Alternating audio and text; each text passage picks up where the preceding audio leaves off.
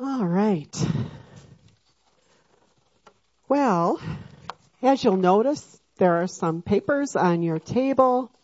There is a handout that I'm going to be working through tonight, and then just a sheet that lists the reference scripture verses. I just want you to kind of ignore this.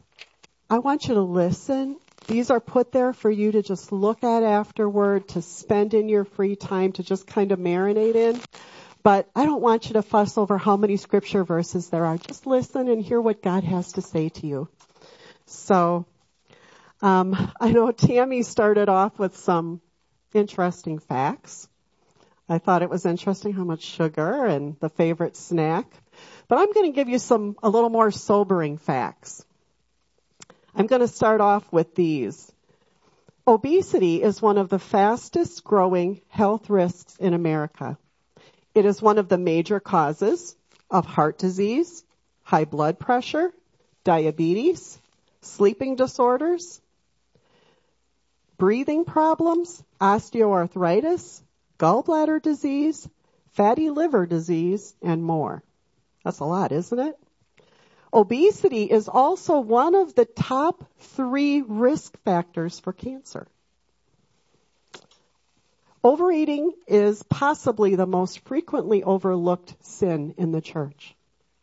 It is. It's one of the most frequently overlooked sin. And while the church might be quick to condemn other sins related to a lack of discipline or to a lack of personal self-control, overeating is an issue that no one really wants to talk about, is it?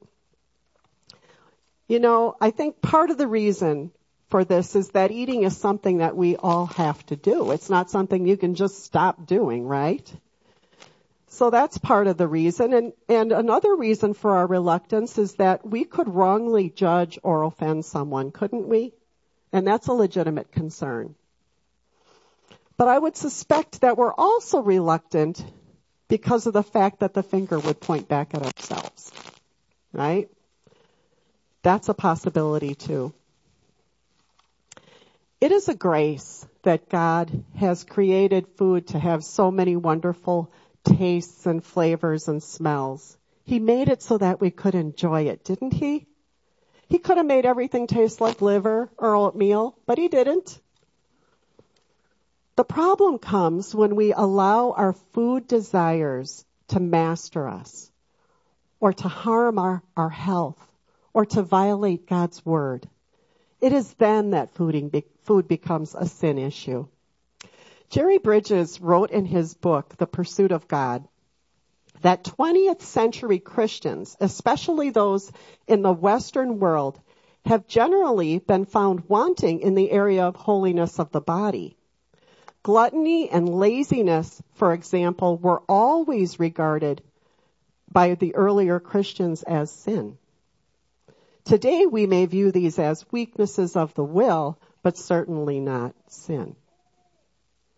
We even joke about our overeating and other indulgences instead of crying out to God, he said, in confession and repentance. The first time I picked up this little book, it's called I'm a Slave to Food, and the church has many of these little booklets around. But I was at a biblical counseling conference in Lafayette, Indiana in April of 2018.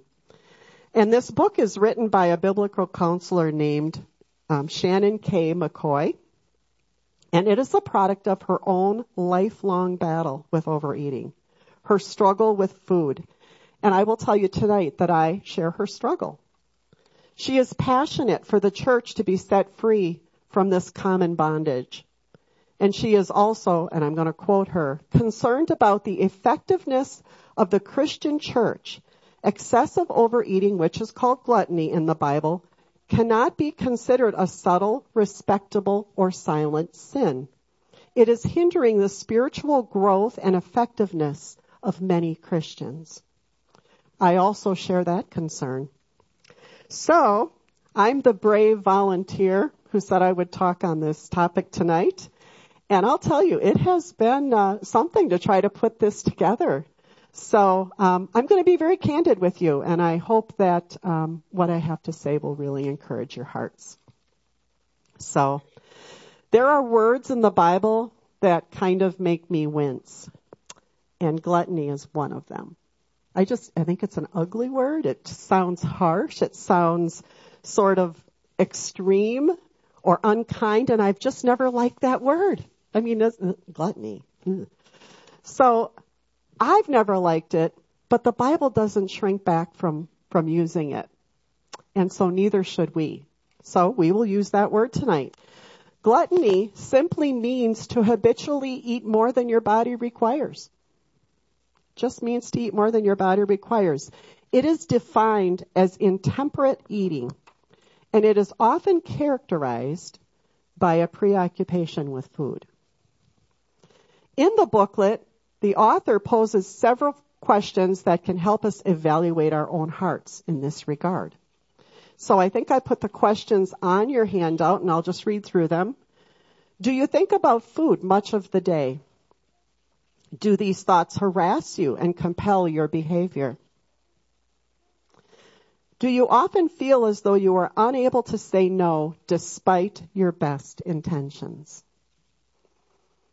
Do you make strides one day only to be defeated the next? Have you felt desperate, discouraged, or ashamed? I think we can all agree that answering yes to any of these questions is a good indicator that we are enslaved. And enslavement is a bad thing. 2 Peter 2:19 says, by what a man is overcome, by that he is enslaved. Knowing this, we can still be reluctant to admit our own bondage because it's an area that most of us find very personal and somewhat embarrassing. And it is something we're not sure we want to be held accountable for because we kind of like our sin of overindulgence. So Shannon also recognized that in her little booklet. And she presented 8 characteristics that she hoped would help us evaluate if we are actually prone to these issues, these food-related sins. So these 2 are listed on your sheet. Number 1, you have repeatedly tried to stop. You have tried every diet known to man, but have failed to stop habitually overeating. Number 2, you blame others or circumstance for your failure. You might blame the influences of your childhood. You were maybe forced to clean your plate every evening. Maybe your family had a propensity to eat large meals. Maybe there was a lack of modeling. Right now, I want to blame Thanksgiving and Christmas. 7,000 calories in a day. Oh my goodness. Well, perhaps you even blame your sin on God, because he will not supernaturally remove your cravings. Number 3, you refuse to accept that unrighteous eating is actually sin. You don't want to believe it because you might have to do something about it. You would rather believe worldly lies like your eating issues are really caused by low self-esteem, or maybe you prefer to think of it as an addiction. Number 4, you convince yourself that you are not enslaved and can stop at any time, despite evidence to the contrary. I'm going to really hit on this one in a bit. Number 5, you view the short-term pleasure as worth the long-term harm. You see your body weight increasing. You feel your clothes getting tighter. You generally feel crummy or bloated. You have trouble sleeping and your joints ache. Your lab work is not good. You dislike the way you look. Maybe it's starting to make you feel less social. You withdraw. But it's not really worth giving up that momentary pleasure that you receive. Number 6, when food controls you, you will hide your outward behavior by doing it in secret or out of sight. For example, if you do not want your husband or your friend or your roommate to see or know what you are eating, you will seek to do it in private. Have you ever destroyed evidence and even bought a replacement so that your indulgent behavior would not be noticed? Have you hidden food for yourself to secretly be enjoyed later? Have you waited to be alone with that food that you have been craving all day? Number 7. These are pretty penetrating questions, aren't they? You minimize how unrighteous eating habits damage your Christian testimony, reasoning that what I do and how I eat really doesn't impact other people. It's a personal issue and it has no bearing on my Christian walk or on my witness or on my ability to disciple others. Number 8, you resist what God's word has to say on the subject. Your conscience may be accusing you. You know that your behavior does not reflect godliness or self-control. You know that you're not making good choices, but you see it as a small thing that is not really very important to God. Well, perhaps 1 or 2 or maybe all of these 8 apply to you. So now what? Right? That's why you're here. Well, if all I do tonight is convey to you God's perspective on the topic and encourage you to start to think rightly on this issue, then I will have accomplished my goal for the evening. You know, I always find it helpful when the person who is trying to give me advice actually knows of what they speak, that they honestly do understand what I am facing. Weight has always been a challenge for me. I eat when I'm happy. I eat when I'm sad. I eat when I'm bored. I eat when I'm lonely. There's no particular time that I eat or don't eat. My dad was fond of embarrassing me by telling people that I weighed 90 pounds in kindergarten. Yes, I'm sure that was an exaggeration of sorts, but it was very hurtful nonetheless. Growing up, I was teased by neighbors and classmates, and I learned to sit at a table with the underdogs. I starved myself freshman year of high school, and I lost so much weight that my grandmother did not recognize me. I walked in one day, and she said, "Who is that?" I had such a fear of getting fat that I sank to bulimia in college. I tried every fad diet, every gym membership, every ounce of willpower, every method of positive thinking with no permanent results, only temporary results. I can tell you the calorie content of just about any food just by looking at it. And yet my weight continued to yo-yo and climb, and it was always on my mind. I never really thought about turning to God for answers until I became a Christian in 1989. And at that time, I begged and I pleaded God many times to remove my cravings and extinguish this desire to overeat. I wanted Him to take away my need to think about food at all. Well, He didn't. On the contrary, He sent me another very large challenge in the form of celiac disease in 1994, and now I have to think about food all the time. I have to be aware of every single ingredient, the opposite of what I asked for. So why would God answer my plea in such a way? Was not my plea to be free of these cravings a righteous one? I thought so. Well, I want to show you a graph, and Jamie's going to put it up here on the board. Okay, this is a graph. Some of you might recognize it. It might be familiar to you. But it is a graph produced by the tracking mechanism in my LoseIt.com app. Yeah. It documents a portion of my weight battle from April 2011 to December 2020.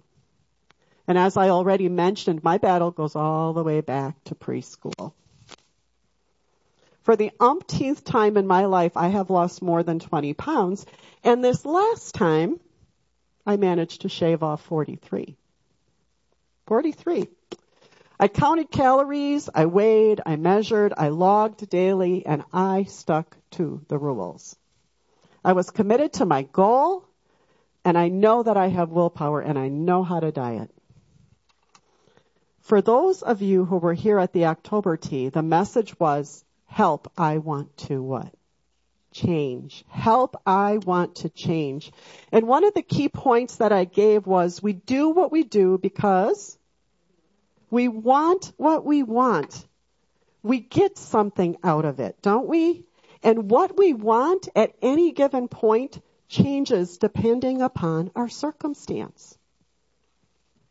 Last January, up there, I felt crummy. I felt much too heavy. I didn't like the way I looked. I became very motivated again. But by August, I felt good. I felt close to my goal weight. I got positive comments. And by August 2022, I was no longer desperate. Okay, I'm cruising now, right? My motivation weakened and my old desires pressed back in. And what motivated me now was the freedom to eat what I want. Okay, you see how that changed?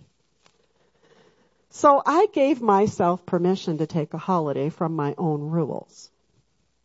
And then one holiday led to another and another and another, right? And I want you to take a look at the tail end of the graph here. What's happening? Right. I started to regain that weight. I put back on 10 pounds, and 10 pounds that I had lost, and I just thought, no. Not again.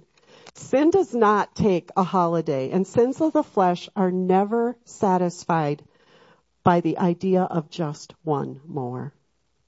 Genesis 4:7 says, sin is crouching at your door, and its desire is to overcome you, but you must master it. Sin deceives you into thinking or enticing you to do things that no reasonable person would ever do. And I would ask you, does this chart look like a reasonable person? Not to me, it doesn't. It has taken me a long time to admit that I am a slave to food. I've always suspected it, but I can see it very clearly now. And you know, God has been gracious. He really has. And He has been faithful to not spare me the consequence of my overeating. He wants to show me my sinful intemperance, my sinful lack of self-control, so that I will repent of it and come to Him for the answers that I need. He's the solution. My motivation to lose weight was driven by feeling desperate and determined. And when that changed, my motivation changed. And I simply moved on to filling my next fleshly desire. Another point from October's message, Help, I Want to Change, is that fleshly desires are fickle, right? You remember that? They're fickle. They change constantly. And if we really want to change, we need to anchor our desires in something that does not change. We have to anchor our desires in pleasing God. For the Christian, the desire to please God should be the absolute bedrock of our decision-making process, shouldn't it? God does not change, and our desire to please Him should not change. Psalm 37:4 says, delight yourself in the Lord, and what will He do? He will give you the desires of your heart.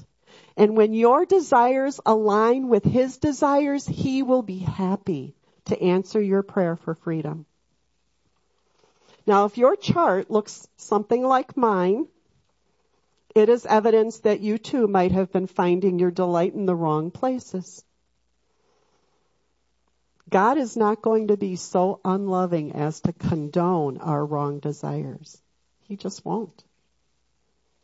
James 4:3 says, you ask and you do not receive because you ask amiss, that you may spend it on your pleasures, right? On your own desires. Scripture commands us, according to 1 Corinthians 10:31, therefore, whatever you eat or whatever you do, do all for the glory of God. All to the glory of God. Eat, drink, whatever. Whatever Christian liberty is set before us, even the most common behavior choice like eating, we are commanded to do it to His glory. You won't find height and weight charts in the Bible. The Bible mentions no ideals in terms of body shape. But you will find that the Bible has an awful lot to say on temperance and self-control, which are fruits of walking by the Spirit. In Scripture, you will find that God commands that we be good stewards of our body and our health. 1 Corinthians 6, 19 through 20, or do you not know, and this is, I think, on your handout, that your body is a temple of the Holy Spirit who is in you, whom you have from God, and that you are not your own. For you have been bought with a price, therefore what? Glorify God in your body. Glorify God in your body. There's that command again. Scripture also warns against idolatry, which is desiring and pursuing something more than pleasing God. Colossians 3:5 says, therefore put to death in your members which are on earth, fornication, uncleanness, passion, evil desires, and greed, which is idolatry. Overeating really is greedy eating, isn't it? Something more than you need. Scripture also warns that those who cling to worthless idols forsake God's love. That's a scary one. They forsake the intimacy they could enjoy with Him, and that's found in Jonah 2, verse 8. Scripture also prohibits legalism, telling us that these things have indeed an appearance of wisdom, but are of no value against the indulgence of the flesh. Gluttony is condemned. There's that word. Proverbs 23:2 exhorts us, put a knife to your throat if you are prone to gluttony. Proverbs 28:7, he who keeps the law is a discerning son, but he who is a companion of gluttons humiliates his father. Now, I want to be very, very careful to point out tonight that being overweight is not synonymous with gluttony. It is not. That would be very much of an oversimplification of some very complex medical issues. There are medications, there are conditions that lead to weight gain, and there are situations that prevent proper exercise. I've faced some of those myself. People facing these circumstances have to exert so much greater effort than the average person to get their weight under control. In some cases, an ideal or goal weight isn't even possible. We understand that. And to them, I say, and I hope we would all say, we are in your corner to cheer you on to be in the best condition you can be for you. It's my hope that we would love you enough to encourage you, and when you grow weary in well-doing, that we would cheer you on to godliness. You're never alone in your struggle, by the way. Father God is also called El Roy. Anybody know what El Roy means? He's the God who sees. He hears and He sees. If my own autoimmune issues and food sensitivities and weaknesses have taught me anything, it's that I cannot eat like other people do. I cannot expect the same results as other people. But I can always, always glorify God in the doing. I can. I have found these three little words in John 21, verse 22, most helpful in my struggle.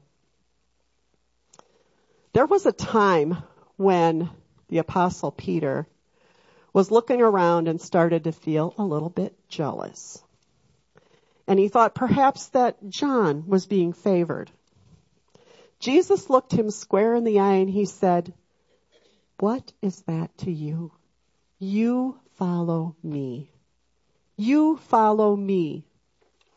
I can't worry about how easy or not easy it is for someone else. My husband can skip 2 meals and lose 5 pounds. Ain't fair. It's just the way it is. I can't kick against the fences that God has put in my life, right? That would be unprofitable. I need to rest in the truth that He has designed the perfect life for me, with all the challenges that are necessary to conform me to godliness. And we all need to remember that our time down here on earth is simply training ground to fit us for heaven. Pastor Kirk mentioned that on Sunday. It's to fit us for heaven. You know, I remember feeling particularly low at one point in my struggle. And we had spent some time with another couple. And the wife is one of those rare, I think they call them unicorn people. One of those rare people that can eat anything, anytime, anywhere. She orders the most fatty prime rib and dips it in butter. I'm like aghast. She dips it in butter. She orders a baked potato fully loaded, and she eats it all. And she's skinny. And I said to her husband, I'm like watching this, and I'm thinking, oh. I said to her husband, who is a very sweet Christian man, I said, I don't get it. Look, I said, she's willowy and thin, and she can put on anything. She looks fabulous. I said, I cannot believe the way she eats, and she looks so good. And I will never forget what he said to me. He looked at me and he said, Jerry, she might be thin. She might not have a struggle with food, but she has other problems. He said, she has other problems, and she has other battles that she has to wage. Well, Jesus, through this very sweet man, looked me square in the eye and said, what is it to you? You follow me. All right. If there are no extenuating circumstances, being enslaved to food is usually an outward sign of a life out of balance. If you're not enslaved to food, you most likely have other problems. And all the principles that I share here tonight will apply to you, so you are not off the hook. Jesus taught us to seek balance between the physical and the spiritual. Matthew 4:4, man shall not live by bread alone, but on every word that comes from the mouth of God. Every word that comes from the mouth of God. So I want to take you to a couple of passages that I think are very instructive, and you're probably going to be surprised at the first one. It's Matthew 12:43 through 45. Here we see Jesus instructing unbelievers on the problem of moral compliance without spiritual renewal. He said, when an unclean spirit goes out of a man, he goes through dry places, seeking rest, and finds none. Then he says, I know, I will return to the house from which I came. And when he comes, he finds it empty, swept, and put in order. Then he goes and he takes with him 7 other spirits more wicked than himself, and they enter and they dwell there. And the last state of that man is worse than the first. Jesus was giving us a physical picture of a spiritual reality. John MacArthur says the problem is that the evil spirits found the house empty. This is a description of someone who attempts moral reform without being indwelt by the Holy Spirit. This kind of reform is never effective and eventually reverts back to the pre-reform behavior. Right? Cleaning up the outside without doing the necessary heart work for a Christian is functional unbelief. That's what it is. You're saved, but you're acting like an unbeliever when you do this. It is choosing to operate apart from God and His Word and His Spirit. In fact, Matthew 23:25 says, and he's talking to the Pharisees, woe to you, scribes and Pharisees. He called them hypocrites, for you clean the outside of the cup of the dish, outside of the cup and of the dish, but inside they are full of robbery and self-indulgence. I'm not implying that's what we are. I'm just saying we don't want to look like that, right? That characterizes someone who is not walking by the Spirit. Physical reform without heart reform is never going to result in the freedom that we want from enslaving habits. Never. Merely controlling your appetite temporarily without addressing the sin behind the sin will simply leave a void ready to be filled with the next enslaving desire. A lack of self-control is in fact a spiritual problem, and it requires a spiritual solution. Galatians 5:16 through 18 says, "But I say, walk by the Spirit, and you will not carry out the desires of the flesh. For the desires of the flesh is against the Spirit, and the Spirit is against the flesh. For these are in opposition to one another, in order to keep you from what? From doing what you want to do. But if you are led by the Spirit, you are not under the law." The Holy Spirit resides in every believer, and He provides the empowerment to live in a way that pleases God. Walking by the Spirit implies a habitual lifestyle, and walking also implies progress. When you choose to make godliness your goal, the Spirit will bring to mind the truths that you have learned, and He will empower you to say no to your sinful desires. The more we do this, the more freedom we will gain and the more spiritual fruit we will see in our lives. Galatians 5:22 and 23, "But the fruit of the Spirit is love, joy, peace, patience, kindness, goodness, faithfulness, gentleness." What's the next one? Self-control. Against such things there is no law. These qualities that I just read to you, including self-control, they are not produced by any kind of a law. Romans 8:3 tells us that the law was powerless to defeat sin in our lives and make us righteous. God provided a way of deliverance by sending His Son.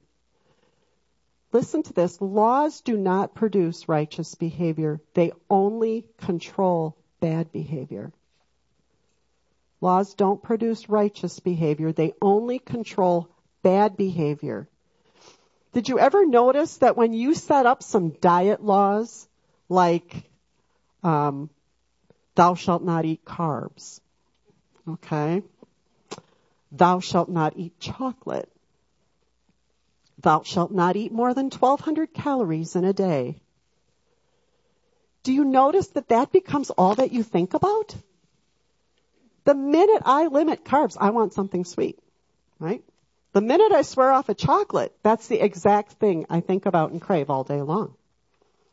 Do you know Scripture actually tells us that this is what will happen?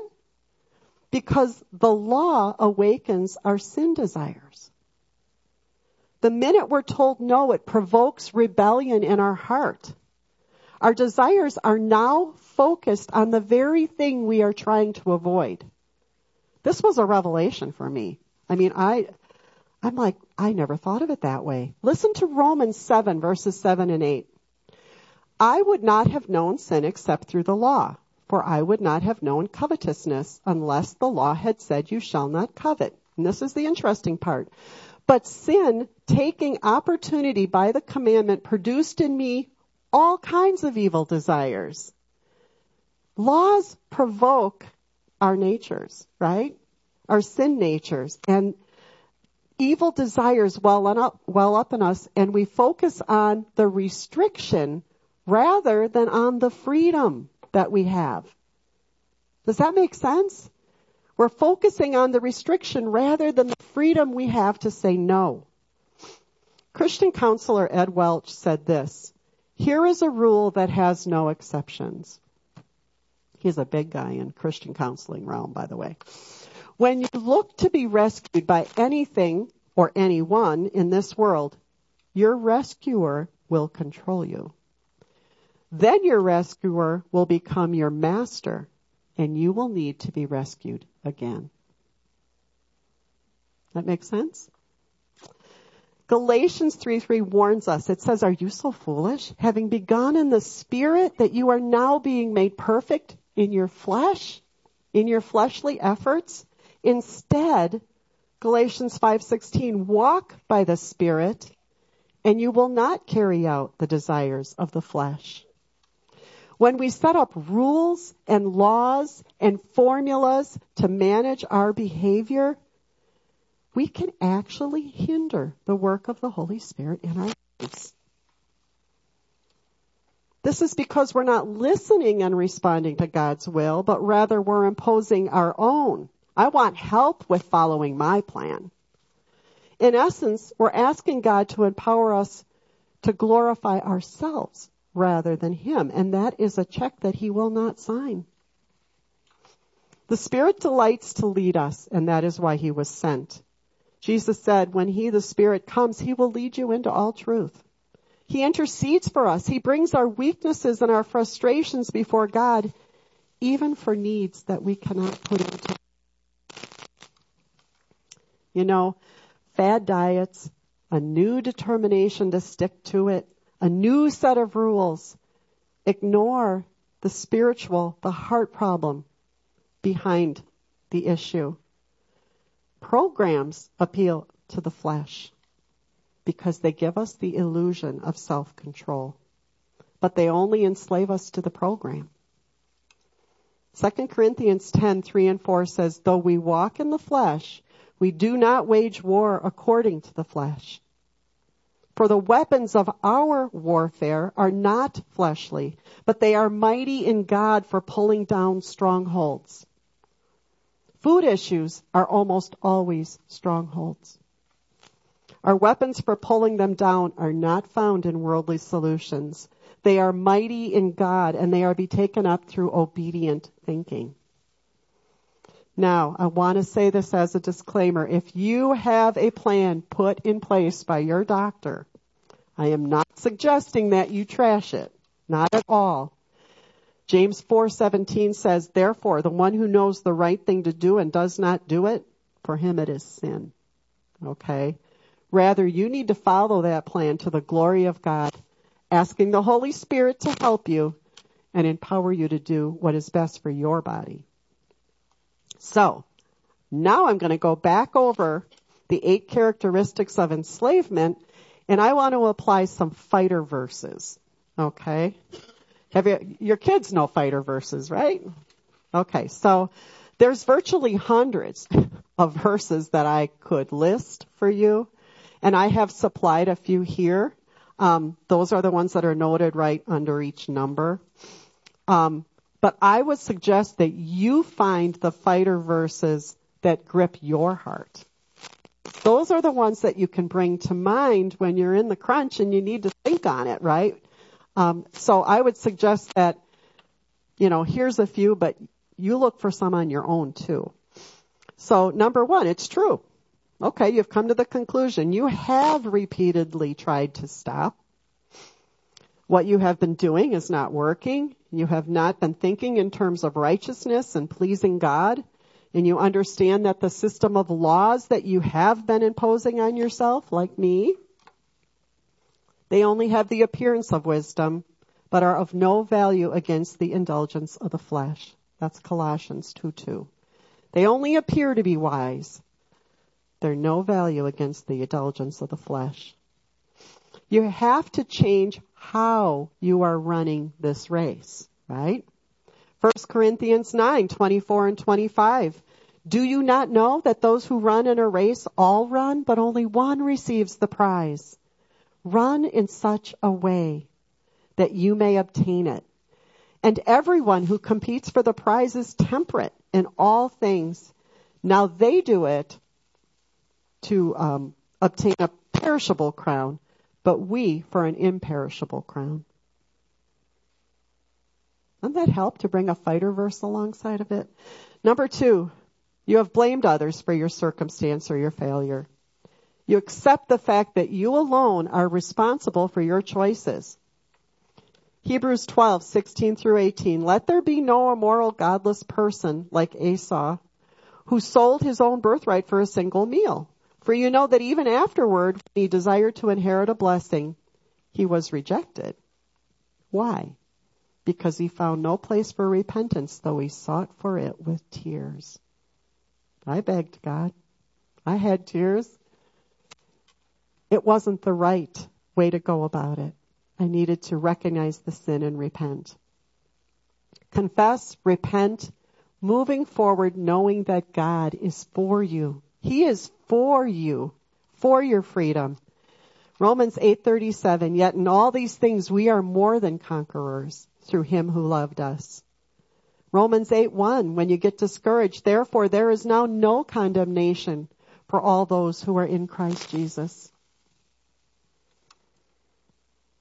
Number 3, you have denied that your eating habits are sinful, but now you're going to honestly evaluate your behavior and agree with God and call it what it is. 1 John 5:17, all unrighteousness is sin.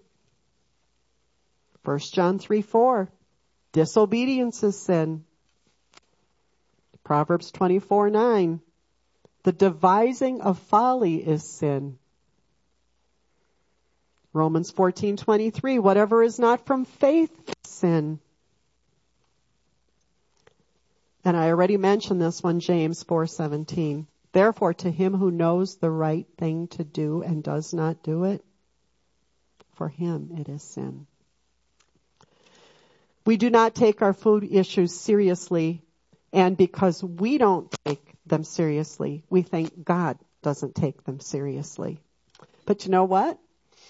There's no such thing as a respectable sin, is there? I mean, there's a book called Respectable Sins, but it actually points out there aren't any. But there's no such thing as a respectable sin. All unrighteousness is sin. The church, by the way, is guilty of giving kind of a wink and a nod, aren't they, to destructive eating habits. Probably for the reasons I gave you right in the very beginning. It's a hard thing to discuss. But honestly, it is time that we stop coaxing our diabetic friend to have a sugary treat, or a person trying to achieve a healthy, to go ahead and have an extra helping. It's time we stop doing that. It's time we support their efforts, encourage them, and their obedient resolve to honor God in their eating. That's what we want to see for them, right? Success in that area. Now, don't hear me saying that you can never indulge. That's not what I'm saying. That would be legalism, and that would not be wisdom at all. And there are times when the higher good is accepting the love offering of another person. There was a book a long time ago. I think it was called When Food is Love. I mean, people associate that, right? You really care for someone, so you give them something really tasty.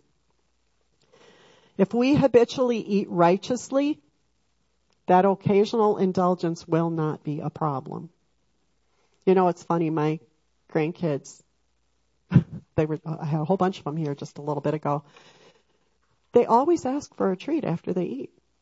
They don't always get it, but they always ask for a treat after they eat.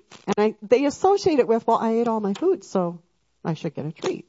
I mean, what are we teaching them? It's kind of funny. So I say, no, you don't get a treat. It's not. Number 4, you were convinced that you're not enslaved and could stop at any time. You were convinced that you were not enslaved and could stop at any time, but now maybe you're starting to question whether or not you actually are enslaved.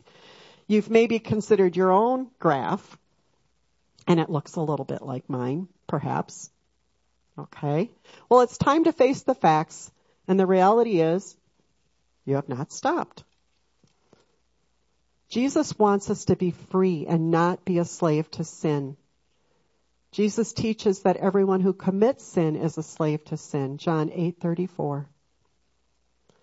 Enslavement is not God's will for you, and it actually insults the gift of God's Son. It actually does. Because Galatians 5:1 says, it is for freedom that Christ set us free. Therefore, keep standing firm and do not be subject again to a yoke of slavery. Determined to change your mind and your thinking on these things. And this is my all-time favorite fighter verse. It's 1 Corinthians 6:12, and it's also a portion of it is on your prayer cards. It says, all things are lawful for me. They are, but not all things are profitable. All things are lawful for me, but I will not be mastered by anything. I will not be mastered by anything. That is not God's will for me. Number 5, you have begun to see the short-term pleasure is not worth the long-term harm. It is never worth the harm or the spiritual growth that you are giving up. Proverbs 23:20 through 21. Do not be heavy drinkers of wine or with gluttonous eaters of meat. Reminds me of the all-meat diet. What was that? I don't know. Pound of bacon and you could still lose weight. And that surely isn't God's will for us. Or gluttonous eaters of meat, for the heavy drinker and the glutton will come to poverty, and drowsiness will clothe them with rags. Sin never delivers what it promises. I remember, can't remember the guy's name who gives the Israel tours. Anyway, he said, sin makes you stupid.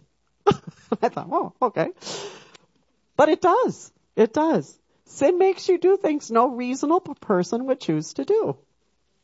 Can you think of anything less reasonable than determining to eat healthy at 7 a.m. and by 9 o'clock you've downed several cookies? It's like, how does that happen? Those desires press in. Or can you think of anything less reasonable than mindlessly eating an entire bag of chips while watching TV? What are we doing? Really? Romans 6:19, I am speaking in human terms because of the weakness of your flesh. For just as you presented your members as slaves to impurity and to lawlessness, resulting in further lawlessness, so now present your members as slaves to righteousness, resulting in what? Sanctification. Sanctification. Sin always leads to more sin, and choosing to walk in the Spirit will lead to freedom. It always does. Number 6, you know you can't continue to entertain your secret eating habits. Hiding your sin will only lead you into deeper bondage. It'll increase your shame. It will steal your joy.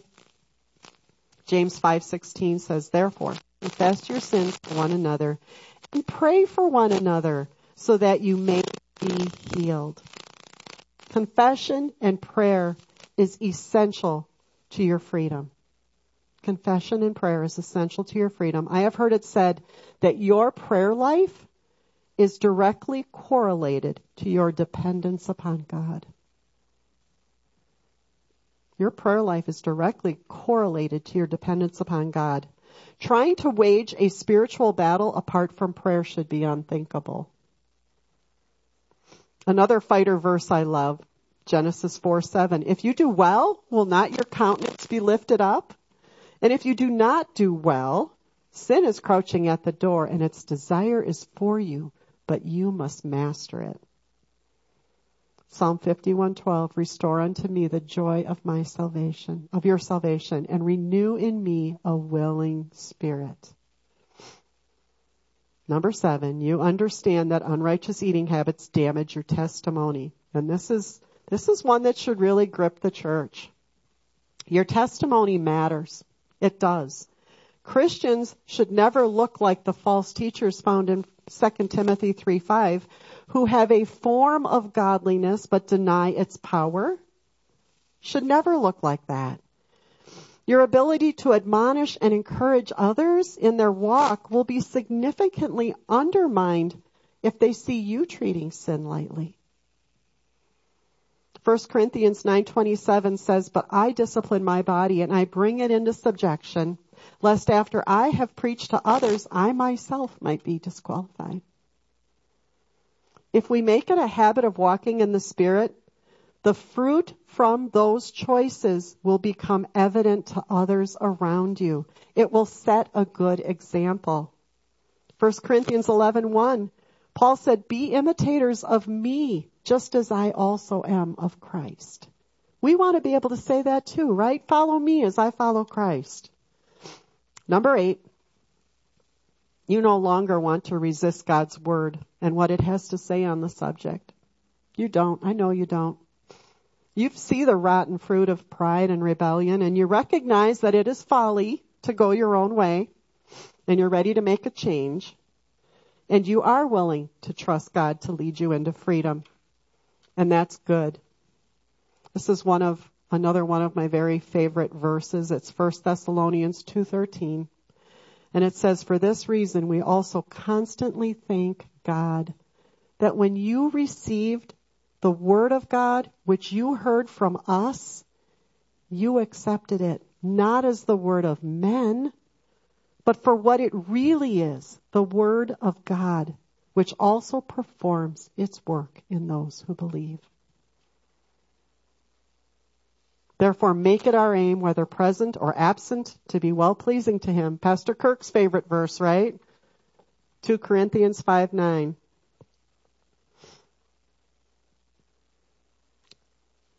Closing up here, Job 23:12.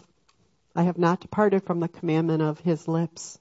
I have treasured the words of his mouth more than my necessary food." That's good advice.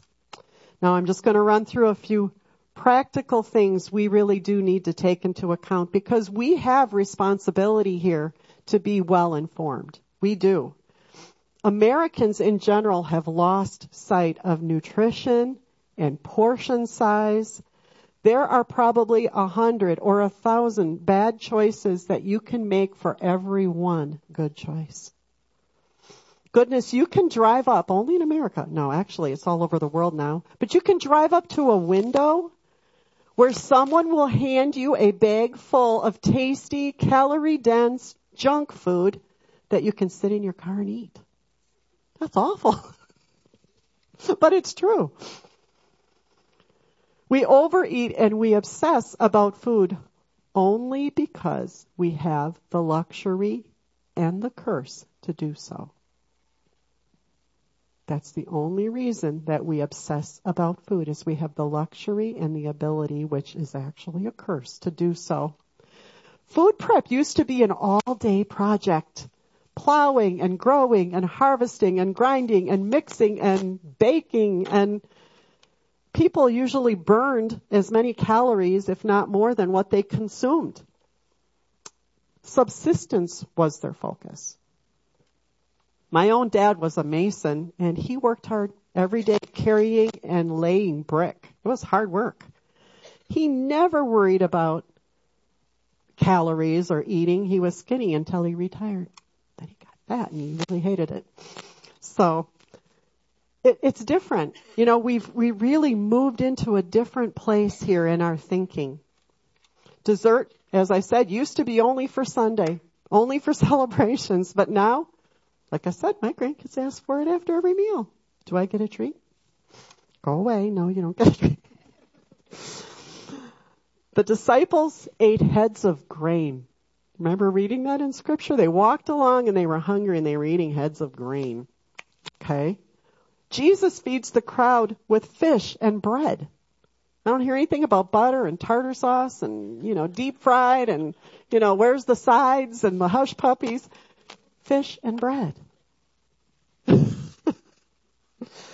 Food was created by God to provide nutritional support for the body, in order to provide energy, to stimulate growth, to provide healing and restoration and maintain your life. And we are so far removed from need that we focus continually on our wants.